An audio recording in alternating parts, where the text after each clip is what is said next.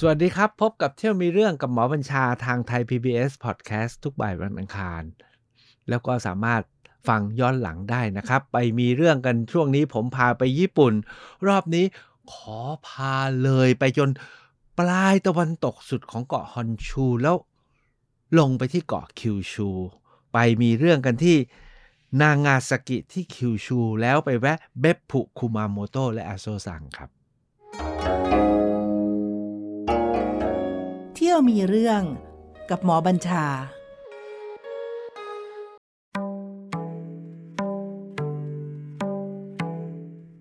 การไปญี่ปุ่นเนี่ยนะครับ ถ้าจะเก็บให้มันครบ เก็บให้มันทั่วเนี่ยมันยากเหลือเกินนะครับ ผมเนี่ยตามที่บอกแล้วโชคดีที่ทางกรมควบคุมโรคติดต่อ โดยกองวัณโรคที่ผมทำงาน 5 ปีแรกของชีวิตระหว่างปี 2525 ถึง 2530 เนี่ยเขาเห็นว่าผมเนี่ยมีแวว แล้วเขาก็กลัวว่าผมจะย้ายออกเสีย เพราะจริงๆกรมนี้ขาดหมอ ก็เลยรีบส่งผมไปอบรมเนี่ยเพื่อ เพื่อจะผูกพันเพราะฉะนั้นผมทำงานปีเดียวเองฮะส่งไปอบรม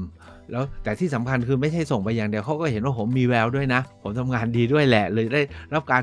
คัดเลือกไปแบบเร็วมากเลยนะครับทำงานปีเดียวไปอบรมใหญ่ถึงได้รับทุนองค์การอนามัยโลกไปอบรมที่ญี่ปุ่น ไปอยู่ตั้ง 3-4 เดือนเพราะผมมีวันศุกร์เสาร์อาทิตย์ให้เที่ยวตามที่เล่ามา ตามลำดับนะครับ เพราะฉะนั้นที่เที่ยวถ้าเราไปฮิโรชิมาแล้วเนี่ยมันก็ต้องไปนางาซากิให้ได้ แล้วที่นางาซากิมีความหมายมากกว่าฮิโรชิมามาก เพราะว่านางาซากิเนี่ยนะครับเขาบอกว่าเป็นด่านปราการสำคัญของญี่ปุ่น ที่ติดต่อกับโลกตะวันตก แล้วสุดท้ายก็เป็นด่านสำคัญที่ญี่ปุ่นตัดสินใจสกัดโลกตะวันตก แล้วก็ปิดประเทศแล้วก็ยันตะวันตกไว้ที่นี่ นางาซากิเนี่ยเป็นพื้นที่ที่แบบว่ามีสีสันของความสัมพันธ์กับโลกตะวันตกจริง ๆ จีนและเกาหลีด้วยนะครับ เพราะว่าคนจีนจะมาขึ้นมาค้าอยู่ก็ขึ้นกันที่นี่แหละ คนเกาหลียุคนั้นท่านคงจำได้ ในสมัยสงครามโลกครั้งที่สองเนี่ยญี่ปุ่นก็ไปยึดครองนะแมนจูกัวแมนจูเรียเกาหลีนานจริง ไปยึดครองจีนแล้วก็ไปเอาไปจับผู้คนมาเป็นแรงงานอยู่ที่ นางาซากิเยอะมากนะครับ ความเป็นประการสำคัญของนางาซากิมันสะท้อนกับสถานที่ท่องเที่ยวของนางาซากิ เพราะว่าจุดแรกสุดนะ จริงๆเนี่ยผมตั้งใจจะไปนานางาซากิเพียงเพราะบอกว่า อ๋อ มันมีสวนสันติภาพ ใช่ไหมครับ ที่ว่าด้วยระเบิดปรมาณูนะครับ ก็อยากจะไประลึกที่นั่นแต่พอไปไปไปมามาตายแล้วนางาซากิมีอะไรมากกว่านั้นเยอะมาก มันจุดแรกที่ผมไปถึงนามานางาซากินะครับ ผมเล่าแล้วนะ ผมไปแล้วผมชอบหาเพื่อนเนาะสุดท้ายผมยังนึกไม่ออกเลยผมไปเจอคู่แฟนคนนี้เขาตรงไหนนะครับ แล้วผมก็ บอกให้เขาพาเที่ยว เข้าใจว่าเจอบนรถไฟนะแล้วเขาบอกได้เลยเขากำลังจะไปหาแฟนนะครับอันผมขอไปด้วยได้ไหมเขาบอกมาดิไปเที่ยวด้วยกัน โอ้ปรากฏว่าแฟนของเขาเนี่ยอยู่ที่นางาซากิเนี่ยนะครับโอ้เขาพาผมไปดูพิธีชงชาเขาทำพิธีชงชาให้ผมดูด้วยนะครับเเขาเป็นเขาเป็นคู่แฟนที่น่ารักอะผมก็ตามไปกับเขาแล้วก็ตอนที่ไปที่สวนสันติภาพที่นางาซากิเนี่ยก็เขากับแฟนเนี่ยแหละครับเป็นคนพาเที่ยวพาไปดูนั่นดูนี่นะครับ แต่เขาบอกว่าก่อนจะไปที่สวนสันติภาพระลึกถึง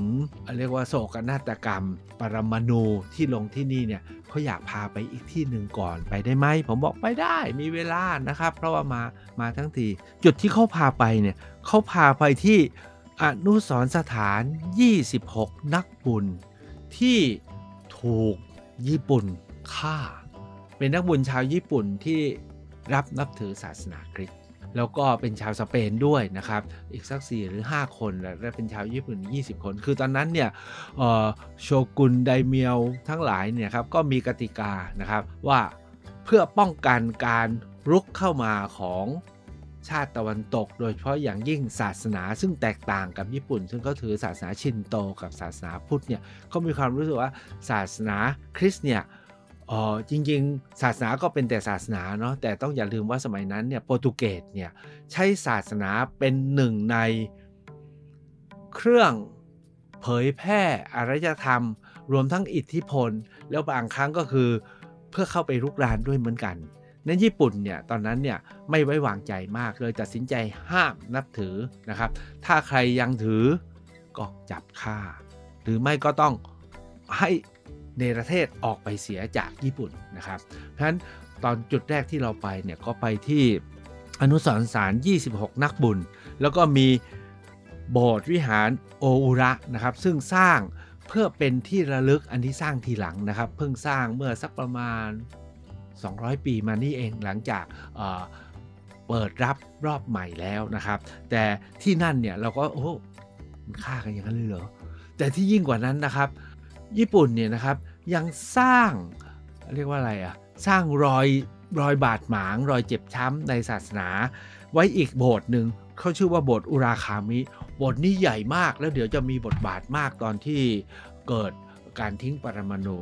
โบสถ์อุรากามิเนี่ยเป็นโบสถ์ใหญ่ของโปรตุเกสนะครับ แล้วก็พอช่วงที่ญี่ปุ่นพยายามที่จะกดดันให้คนเลิกนับถือคริสต์เนี่ยนะครับ ญี่ปุ่น ทำพิธีที่เรียกว่า เหยียบย่ำพระคัมภีร์ ที่โบสถ์นี้คือเอาพระคัมภีร์มาวางบนพื้น แล้วให้คนที่นับถือพระคัมภีร์เหยียบย่ำเขาเรียกทำพิธีเหยียบย่ำพระคัมภีร์ที่นี่สร้างความเจ็บช้ำเพื่อให้เปลี่ยนศาสนาให้ได้นะครับ อันนี้เราก็คงเคยเห็นในหนังญี่ปุ่นอีกหลายหลายเรื่องหรือหนังที่เกี่ยวกับแนวนี้นะครับ เวลา จะให้คนเปลี่ยนศาสนาก็มีความกดดัน มีการทำร้ายจิตใจกันสารพัดแล้วยังได้ไปแวะอีก 2 ชุมชน ที่จริงๆ น่ารักดีนะครับ เขาเรียกว่า Glover Garden กับ Dejima Glover Garden เนี่ยเป็นเขตที่ชาวตะวันตกมาตั้งถิ่นฐานนะครับ แล้วตอนนี้เขาก็จัดรักษาอาคารทั้งหลายไว้แล้วก็จัดทำให้เป็นสวนให้มาเที่ยว แต่เดจิมาเนี่ยน่ารักกว่านั้นอีกนะครับ ช่วงที่ญี่ปุ่น กดดันให้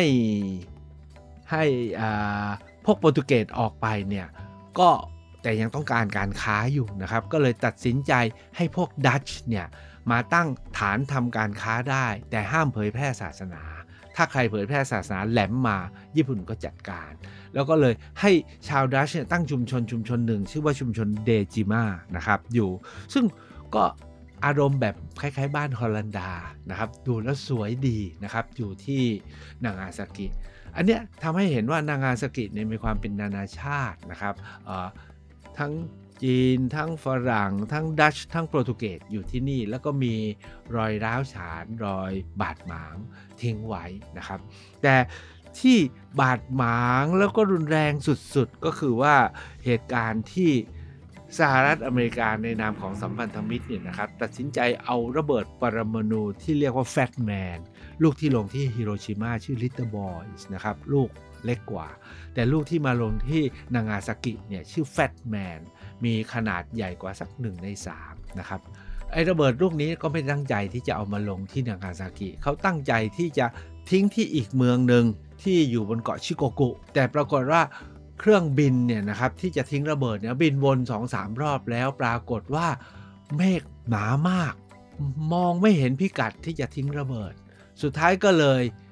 ได้รับคำสั่งให้ย้ายมาทิ้งที่นางาซากิคือตอนนั้นอเมริกาก็ตัดสินใจว่ามันต้องทิ้งสักสองลูกเพื่อที่จะสกัด เพราะทิ้งลูกแรกที่ฮิโรชิมา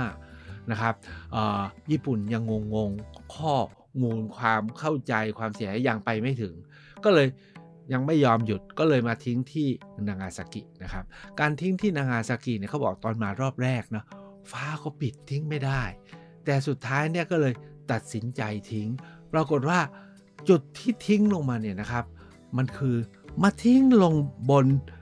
ไม่ได้ไม่ตรงเป้าที่เล็งนะครับ เป้าที่เล็งเนี่ยผมจำไม่ได้แล้วตรงไหนแต่ไม่ไกลกัน แต่เนื่องจากว่าฟ้าปิดเมฆมาก ก็เลย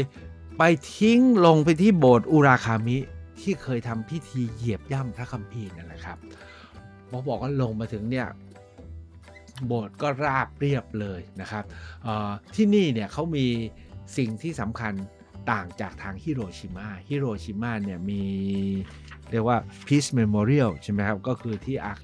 อาคารส่งเสริมอุตสาหกรรมของฮิโรชิมาแล้วเขาก็สร้างเปลวไฟอ๋อลืมเล่าไป ที่ฮิโรชิมาเนี่ยเขาจุดเปลวไฟไว้ แล้วตั้งใจว่าเปลวไฟนี้จะไม่ดับจนกว่าภัยคุกคามจากระเบิดปรมาณูจะหมดไปอย่างสิ้นเชิง ซึ่งก็ไม่รู้จะได้ดับเมื่อไหร่นะครับแต่ที่นางาซากิเนี่ยนะครับโบสถ์อุราคามิเนี่ยตอนนี้สร้างกลับมาเรียบร้อยแล้วนะครับณบนพื้นที่เดิม แต่ จุดที่เป็นอนุสรณ์สถานสำคัญเนี่ยเขาทำเป็นรูปประติมากรรม เป็นบุคคลสำริดใหญ่มาก แล้วก็นั่งอยู่แล้วก็ชี้มือขึ้นไปบนฟ้านะครับ มือที่ชี้ไปบนฟ้าเนี่ยชี้เพื่อบอกว่าเนี่ยคือจุดนี้แหละที่เรือบินทิ้งเจ้าแฟตแมนลงมาใส่นางาซากิ แล้วก่อให้เกิดโศกนาฏกรรมใหญ่ ที่นางาซากิเนี่ยเขาบอกว่ามีประชากรอยู่ประมาณ2 4 0 0 0นะครับ 2 4 0 0 0ทันทีที่ระเบิดแฟตแมนมันลงมาแล้วมันระเบิดที่เหนือหัวเนี่ยคนตายทันที 70,000 หลังจากนั้นอีก 70,000เนี่ยก็ทยอยตายปีละประมาณ 5,000 คนจากโรคโลหิตโรคลิวคีเมีย คือมะเร็งในเม็ดเลือดนะครับ ก็ตายปีละ 5,000 5,000 5,000 ตายเรื่อยมา แม้กระทั่งเด็กในคันก็มีความพิการจาก พิษภัยของระเบิดปรมาณูนอกจากนั้นแล้วนะเขายังมีประติมากรรมหยุดจุดนู้นจุดนี้เพื่อให้เห็นสภาพ ความหวาดวิตก ความตกใจหรือความสูญเสียความเสียหายในครั้งนั้น แล้วก็ยังมีพิพิธภัณฑ์ เพื่อย้ำเตือนให้ระลึกถึง มีอันหนึ่งที่ไม่เล่าไม่ได้ทั้งฮิโรชิมาแล้วก็ทั้งที่นางาซากิเนี่ยนะครับ จากผลของการเกิด โรคมะเร็งเม็ดเลือดเนี่ยครับ ก็ทำให้คนจำนวนมากเนี่ยก็ ใช้คำว่าไงจะโศกเศร้าหรือจะสร้างความหวัง มีเรื่องสำคัญเรื่องหนึ่งทุกคนคงรู้จักไอการพับพับกระดาษเป็นรูปนกกระเรียนใช่ไหมครับ มีเด็กคนหนึ่งเนี่ยพอแกเริ่มป่วยเป็นมะเร็งเม็ดเลือดขาวเนี่ยแกเริ่มพักนักเรียน แล้วบอกจะพับให้ครบพันตัว โดยคาดหวังว่าขอให้รอดขอให้ยา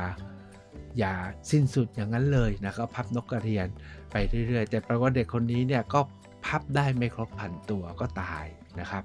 เเรื่องที่กลายเป็นกระแสและทุกวันนี้เวลาเราไปเห็นที่ไหนเขาพูดถึงเรื่องของสันติภาพเนี่ยก็จะพับนกกระเรียนเกิดไปจากกรณีนี้นะครับ ก็คือเพื่อนๆก็เลยมาช่วยกันพับต่อจนครบพันตัว เพื่อเป็นที่ระลึก แล้วทุกวันนี้ทั้งที่ฮิโรชิมาและนางาซากิก็จะมีการพับนกกระเรียน แล้วก็ยังพูดกันต่อว่า เราก็จะพับกันต่อไป จนกว่า โลกนี้จะหมดสงคราม หรือภัยคุกคามจากปรมาณูจะสิ้นไป อันนี้ก็เป็นสิ่งที่เกิดขึ้นจากที่ฮิโรชิมาและนางาซากิอันการไปที่นางาซากิเนี่ยเนื่องจากผมให้เวลากับเพียงเท่านี้จึงมีจึงได้ไปที่ ที่เที่ยวประมาณนี้แต่จริงๆบนเกาะคิวชูยังมีที่ให้เที่ยวอีก 2-3 ที่แล้วผมก็ได้ไป ก็เลยอยากจะพาไปเที่ยวด้วยนะครับ เที่ยวที่2เนี่ยไปที่ไหนดีระหว่างเบปพุซึ่งเขาบอกเป็นแดนนรก เป็นขุมนรก แต่ผมเนี่ยไม่ชอบที่เขาไปเรียกอย่างนั้น เดี๋ยวจะเล่าให้ฟัง อันที่สองคือไปที่ภูเขาไฟอาโซนะครับ โอ้โห ภูเขาไฟนี้ได้ชื่อว่าเป็นภูเขาไฟที่มี ปล่องกว้างที่สุดในโลก และยังระเบิดอยู่เลยนะครับ ไม่กี่ปีนี้ก็เพิ่งระเบิดใหญ่แผ่นดินไหวใหญ่นะครับไหวใหญ่ลามมาถึงปราสาทคุมาโมโตะซึ่งเป็นหนึ่งในปราสาทที่งดงามมากที่สุดของญี่ปุ่นเหมือนกันคู่กับฮิเมจิและนากาโนะที่พาไปก่อนแล้วนะครับ แผ่นดินไหวครั้งล่าสุด พร้อมกับภูเขาไฟระเบิดเนี่ยปราสาทคุมาโมโตะพังครับ ตอนนี้กำลังซ่อมใหม่ และสุดท้ายก็คือที่เมือง เมืองหลวงของเกาะคิวชูก็คือฟุกุโอกะไปเริ่มที่เบปุก่อนแล้วกันนะครับการไปของผมเนี่ยการไปเบปุเนี่ยผมนั่งรถไฟไปนะครับ ก็นั่งรถไฟนอนไปนะครับไปไปตื่นเช้า พอดีในรถไฟเนี่ยไปเจอคนคนหนึ่งเขาบอกบ้านอยู่เบปปุนะครับ ผมบอกว่างั้นขอไปนอนได้ไหมกันหลกไปเรื่อยครับ เขาบอกได้ได้ แต่บ้านเขาเป็นบ้านเล็ก ๆ นะ อยู่ในหมู่บ้านนะ ผมก็เลยขอไปนอนเบปปุแต่การไปนอนเบปปุเนี่ยนะครับ ก่อนที่จะไปเบปพูเนี่ยผมขอเที่ยวก่อน ผมไปเที่ยวโซนที่เขาเรียกว่าเป็นสุดยอดออนเซ็นของญี่ปุ่น ทุกท่านเข้าใจนะออนเซ็นก็คือน้ำพุร้อนใช่ไหมเพื่อจะไปอาบน้ำแต่ที่เบปปุเนี่ยเขามีออนเซ็นอยู่ 2 แบบนะ แบบหนึ่งเนี่ยเขาเรียกว่าจิโกกุ นะครับ อีกแบบหนึ่งเขาเรียกว่าออนเซ็นถ้าถ้าเรียกว่าออนเซ็นคือเป็นมีน้ำร้อนขนาดกำลังพอดีบรรยากาศสวยแล้วก็ทำเป็นที่ไปอาบแช่น้ำอุ่นนะครับ แช่น้ำร้อน โอ้ยออนเซนที่ที่นี่เนี่ยเขามีเป็นร้อยเป็นพันเขาบอกถ้าไปตรงไหนนะเห็นควันมันปุดปุดปุดปุดนั่นแหละออนเซนนะครับไม่ใช่มลภาวะนะ ไม่ใช่เผาไฟอะไรนะ นั่นก็คือเป็นควันที่ออกมาจากอ ปล่องห้องอาบน้ำหรือเป็นบ่อน้ำแร่สำหรับอาบน้ำนะครับเขาบอกว่ามีบางคนนะคลั่งไคล้นะครับต้องไปนอนออนเซ็นที่คิวชูที่เบปูเนี่ยให้ครบแช่กันวันละ 3 ออนเซ็นน่ะแล้วไปเรื่อยๆเรื่อยๆเรื่อยๆไม่รู้จะกี่ตักผมเออผมไม่คลั่งขนาดนั้นครับ ตอนผมไปนอนเบปูบ้านของคนที่ผมรู้จักบนรถไฟเนี่ยนะครับ มันก็มี ห้องอาบน้ำสาธารณะผมรู้พอแล้วแหละนะครับไปอาบน้ำเป็นห้องอาบน้ำสาธารณะของชาวบ้านนะแค่นั้นก็พอแล้วเราไม่ต้องถึงขนาดนั้น แต่ผมเนี่ยเลือกซื้อทัวร์ไปเที่ยวจิโกกุจิโกกุของญี่ปุ่นเนี่ยมันต่างจากออนเซ็นก็คือเพราะจิโกกุแปลว่านรก ผมก็งงๆแล้วตอนแรกเขาบอกไปเที่ยวเจ็ดนรกที่เบปโพ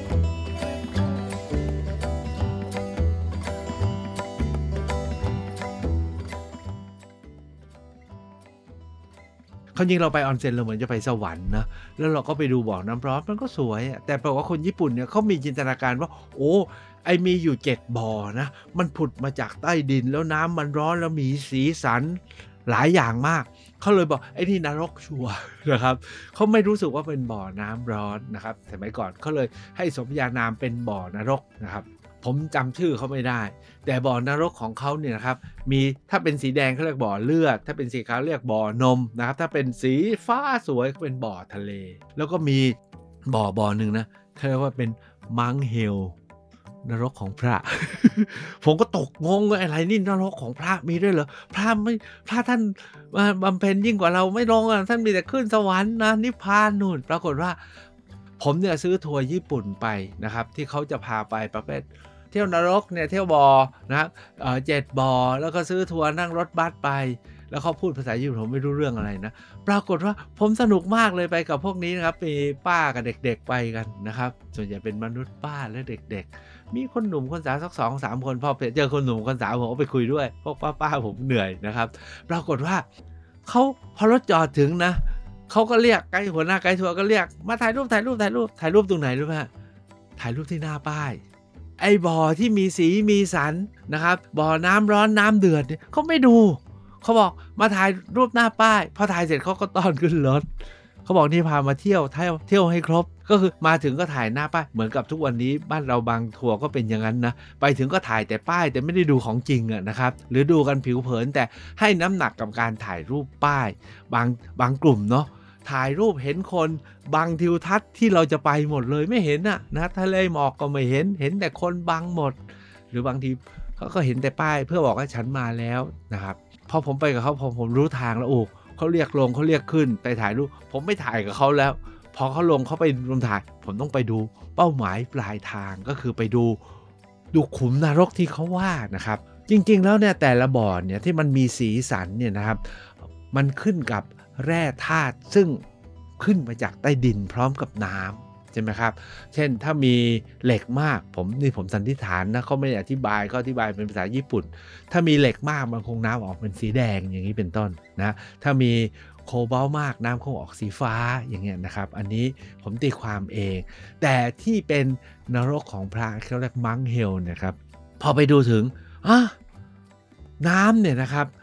ขึ้นมาเป็นอะไรอะ ขึ้นมาเป็นวงกลมๆอะแล้วตรงกลางเนี่ยปุดปุดปุดปุดแล้วเป็นวงกลมๆเขาบอกว่าอันนี้เหมือนเสียนพระที่มีพระรัศมีไงนะครับ เป็นเสียนพระปุดปุดก็เป็นปุ่มนะฮะแล้วก็มีรัศมีรอบเขาเลยบอกเนี่ยพระอยู่ในนรก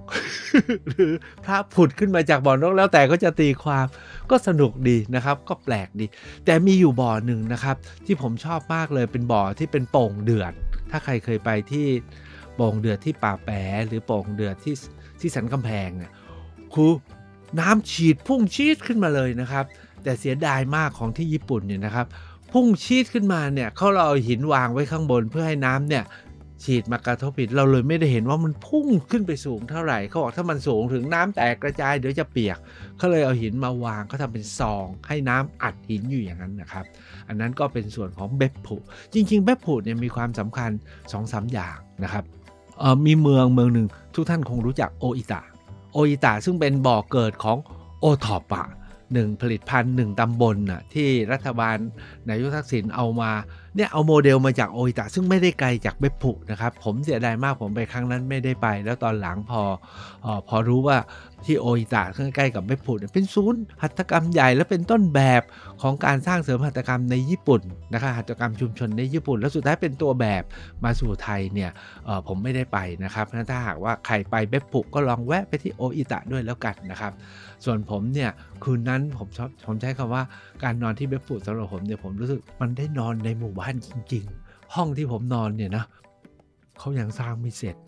เพราะฉะนั้นมันก็เลยมีหน้าต่างว่าง เห็นทิวทัศน์สวยไปนะในหมู่บ้านนะครับบรรยากาศดีมากแล้วตอนเช้านะเวลาไปนอนในหมู่บ้านชนบท เราจะชอบบรรยากาศตอนเช้าที่เขาตื่นมาแล้วทำอาหารเช้ากินกันทักทายออกไปทำงาน บรรยากาศตอนเช้าเนี่ยครับ มันดีดีตั้งแต่หุงอาหารแล้วก็มีไอพวยพุ่งขึ้นมา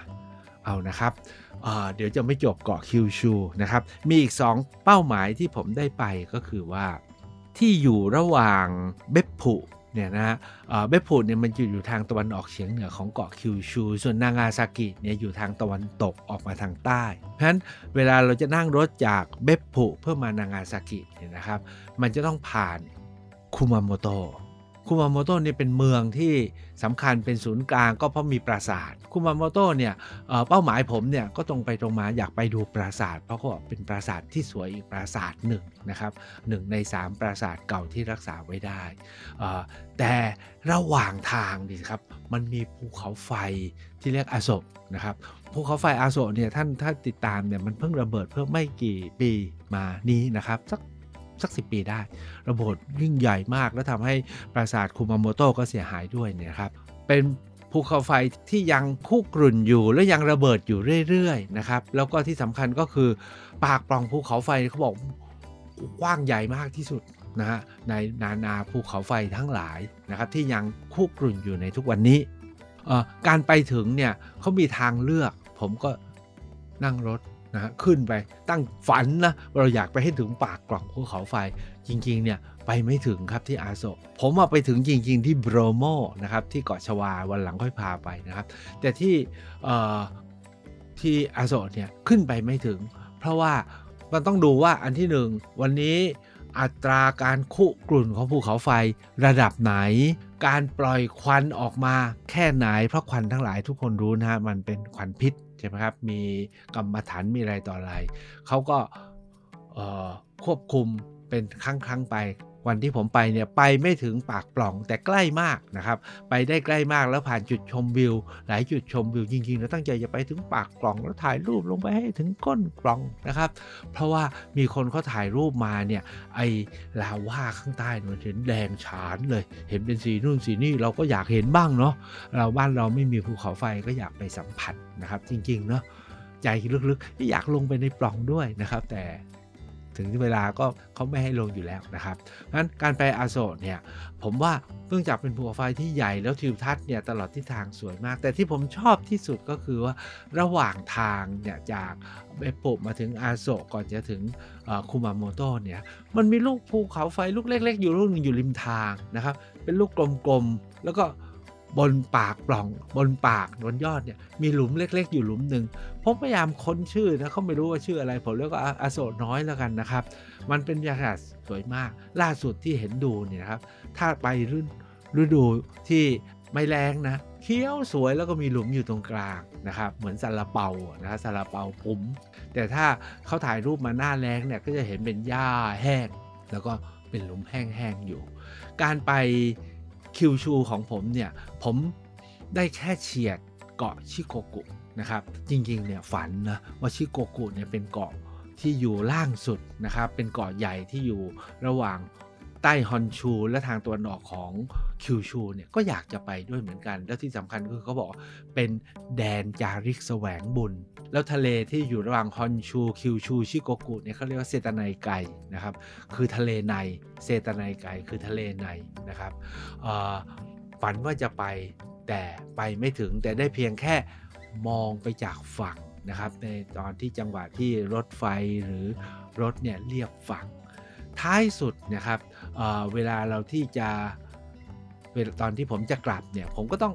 หาหนทางกลับไปให้ทันเพื่อไป ถึงที่พักในคืนวันศุกร์เอ้ยในคืนวันอาทิตย์นะครับ เพื่อวันจันทร์เรียนต่อเนี่ยสถานีเนี่ยมีสถานีเดียวเท่านั้นคือจากนางาซากิเนี่ยต้องนั่งรถไปขึ้นรถไฟด่วนที่เออใช่ที่ฟุกุโอกะนะครับฟุกุโอกะเนี่ยเป็นเสมือนเมืองหลวงของเกาะคิวชู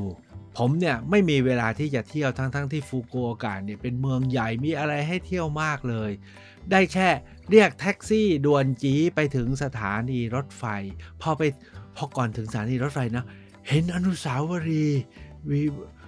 คล้ายๆในบทบุคคลในตำนานของนครฟุกุโอกะที่ว่าด้วยลมนะที่จะ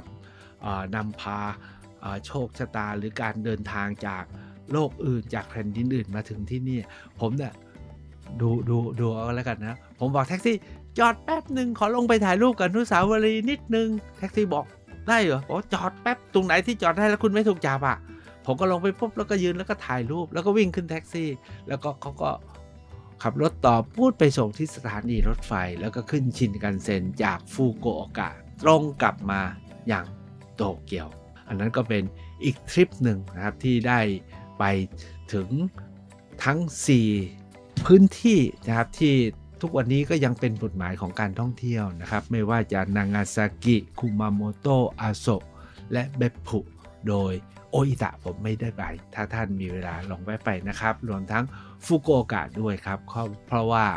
ทุกวันนี้พัฒนาไปหมดแล้วเต็มไปหมดแล้วนะครับ ญี่ปุ่นเนี่ยเต็มไปด้วยแหล่งเรียนรู้แล้วก็บรรยากาศทิวทัศน์วัฒนธรรมที่ผมใช้คำว่าเหลือประมาณเลยครับ พบกันสัปดาห์หน้า กับเที่ยวมีเรื่องกับหมอบัญชา ผมจะพาไปโอกินาวา แล้วพาไปต่อฮอกไกโดครับ เที่ยวมีเรื่องกับหมอบัญชา